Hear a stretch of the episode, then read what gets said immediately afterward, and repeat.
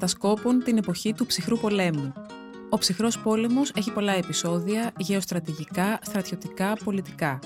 Ξεχωριστό όμως είναι το επεισόδιο της κατασκοπίας με απίστευτες ιστορίες διπλών πρακτόρων, δολοφονίες, προδοσίες, διαρροή μυστικών. Ένα άρθρο του Στέφανου Καβαλιεράκη για το Life.gr. Εκφώνηση Μαρία Δρουκοπούλου. Για να μας ακούτε, ακολουθήστε τη σειρά ηχητικά άρθρα στα Apple Podcast, στο Spotify και στα Google Podcast. Είναι τα podcast της Lifeo.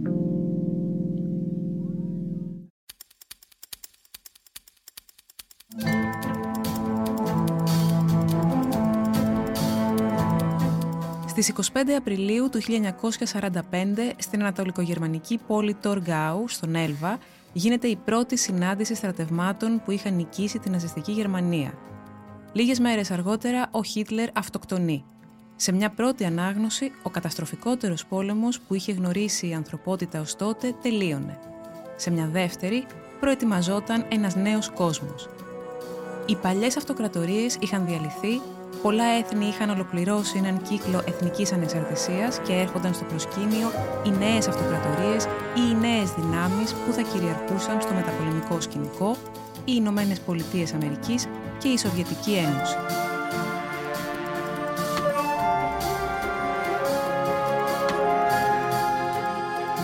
Αντίθετα από ό,τι είναι διαδεδομένο, οι δύο υπερδυνάμεις έμοιαζαν μεταξύ τους – ήταν και οι δύο δημιουργήματα δύο μεγάλων επαναστάσεων, είχαν παγκόσμιες φιλοδοξίες και αχανή σύνορα, ενώ αμφότερες εισήλθαν στον Δεύτερο Παγκόσμιο Πόλεμο χωρίς να το θέλουν ιδιαίτερα.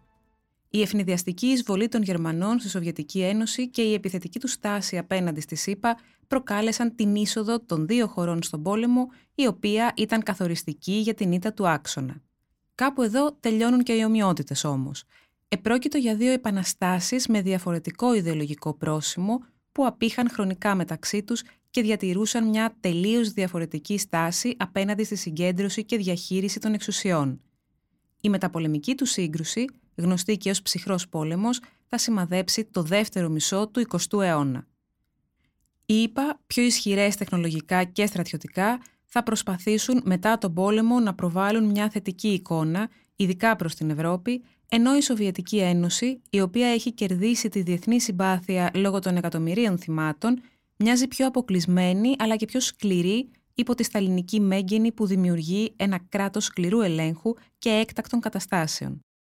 Ο πόλεμος μεταξύ των δύο υπερδυνάμεων έχει πολλά επεισόδια, γεωστρατηγικά, στρατιωτικά, πολιτικά. Ξεχωριστό όμως είναι το επεισόδιο της κατασκοπίας με απίστευτες ιστορίες διπλών πρακτόρων, δολοφονίες, προδοσίες και διαρροή μυστικών.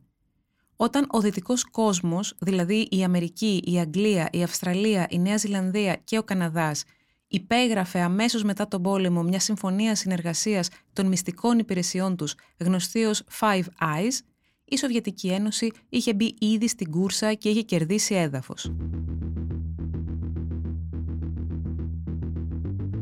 Οι πέντε του Κέμπριτζ. Ο κατασκοπικός κύκλος του Κέμπριτζ, όπως είναι γνωστός, συγκροτήθηκε γύρω από μια ομάδα αποφύτων του ομώνυμου πανεπιστημίου, παιδιά εύπορων μεσοαστικών οικογενειών.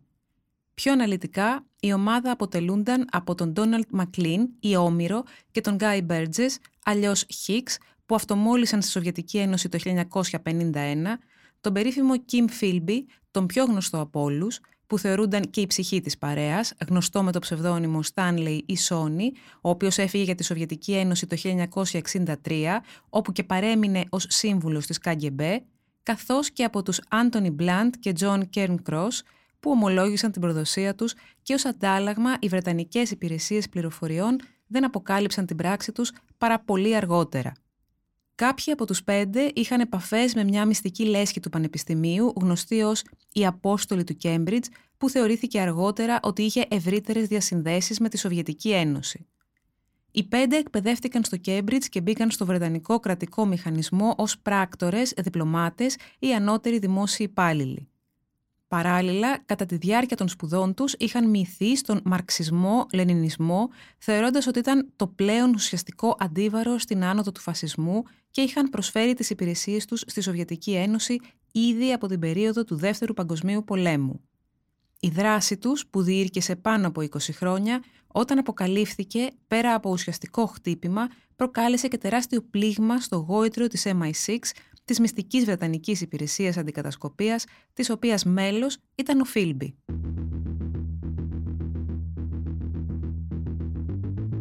Ο σκανδιναβικός παράγοντας θα μπορούσε να φανταστεί κάποιος ότι τουλάχιστον μέχρι το 1992 υπήρχε στην Νορβηγία κάποιος φυλακισμένος για κατασκοπία υπέρ της Σοβιετικής Ένωσης και ότι η απονομή χάριτος στο πρόσωπό του θα ήταν αιτία μιας μεγάλης εσωτερικής πολιτικής κρίσης; Ο Άρνε Τρέχολτ ήταν ένα από τα ανερχόμενα αστέρια του Νορβηγικού Εργατικού Κόμματος τι δεκαετίες του 60 και του 70.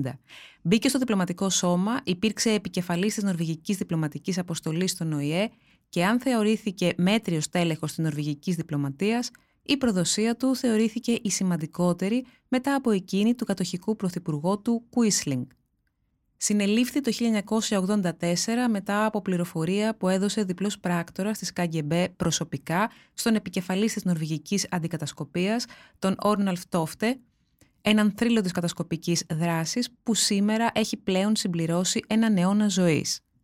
Ο Τόφτε, έχοντας συλλάβει παλιότερα τον Ζούντε και την Χάβικ, είναι ο άνθρωπος που εξάρθρωσε όλο το δίκτυο σοβιετικής κατασκοπίας στην Νορβηγία. Ο Τρέχολτ καταδικάστηκε το 1984 σε 20 χρόνια φυλάκιση, τη μεγαλύτερη δυνατή ποινή που προβλέπει το νορβηγικό ποινικό σύστημα. Το 1992 η κυβέρνηση των εργατικών του απένει με χάρη μια απόφαση που ξεσήκωσε αντιδράσεις. Σήμερα συνεχίζει να διακηρύσει την αθωότητά του.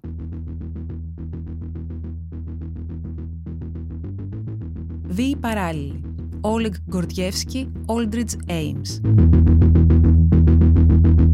Ο πρώτος ήταν ο επικεφαλής του πολιτικού τμήματος της ΚΑΓΚΕΜΠΕ στη Βρετανία και σταθμάρχης της, ο δεύτερος, αν και άσημος, μέτριος πράκτορας της CIA, βρέθηκε στον αμερικανικό τομέα της Σοβιετικής Αντικατασκοπίας τη δεκαετία του 80 λόγω συγκυριών.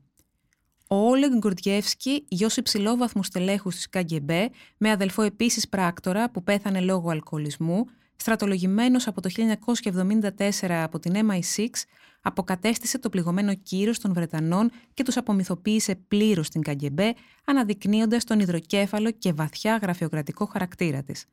Λάτρευε τον δυτικό πολιτισμό και του άρεσε να πηγαίνει στην όπερα. Μετά την άνοιξη της Πράγας, έχασε την πίστη του στο σοβιετικό σύστημα.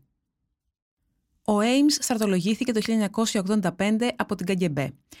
Τότε έβγαινε από έναν γάμο που τον είχε διαλύσει οικονομικά και ήθελε να παντρευτεί ξανά με μια γυναίκα από την Κολομβία, αρκετά μικρότερη του, που αναπτέρωσε την ερωτική του αυτοπεποίθηση, αλλά της άρεσε η ακριβή ζωή. Ο ίδιος ήθελε καινούριο αυτοκίνητο. Πήρε εκατομμύρια δολάρια από τους Σοβιετικούς τα 10 χρόνια που τους έδινε πληροφορίες, οι οποίες ανέστηλαν πάνω από 100 επιχειρήσεις των Αμερικανών και οδήγησαν στον θάνατο με εκτέλεση 10 Σοβιετικών πρακτόρων των Αμερικανών. Ο Ames πρόδωσε και τον Γκορδιεύσκι, ο οποίος οδηγήθηκε στη Μόσχα για να ανακριθεί και να δικαστεί, αλλά οι Βρετανοί, με μια εντυπωσιακή επιχείρηση, τον απεγκλώβησαν και τον έσωσαν, μεταφέροντάς τον μέσα Φινλανδίας και Νορβηγίας στην Αγγλία. Σήμερα, ο Γκορδιεύσκι ζει μια φυσιολογική ζωή στην Αγγλία και ο Έιμς εκτείει ποινή ισόβιας κάθριξης στη ΣΥΠΑ χωρίς δικαίωμα αναστολής. Οι ζωές τους κινούνται παράλληλα με τα ιδεολογικοπολιτικά συστήματα που υπηρέτησαν, μάλλον λόγω προσωπικών κινήτρων παρά λόγω ιδεολογικών πεπιθήσεων. Ήταν ένα άρθρο του για το Life.gr. Τα podcast της LIFO ανανεώνονται καθημερινά και τα ακούτε μέσα από το LIFO.gr ή τις εφαρμογές της Apple, του Spotify ή της Google. Κάντε subscribe πατώντας πάνω στα αντίστοιχα εικονίδια για να μην χάνετε κανένα επεισόδιο. Ηχοληψία, επεξεργασία και επιμέλεια, Φαίδωνας Χτενάς και Μερόπη Κοκκίνη. Ήταν μια παραγωγή της LIFO. Είναι τα podcast της LIFO.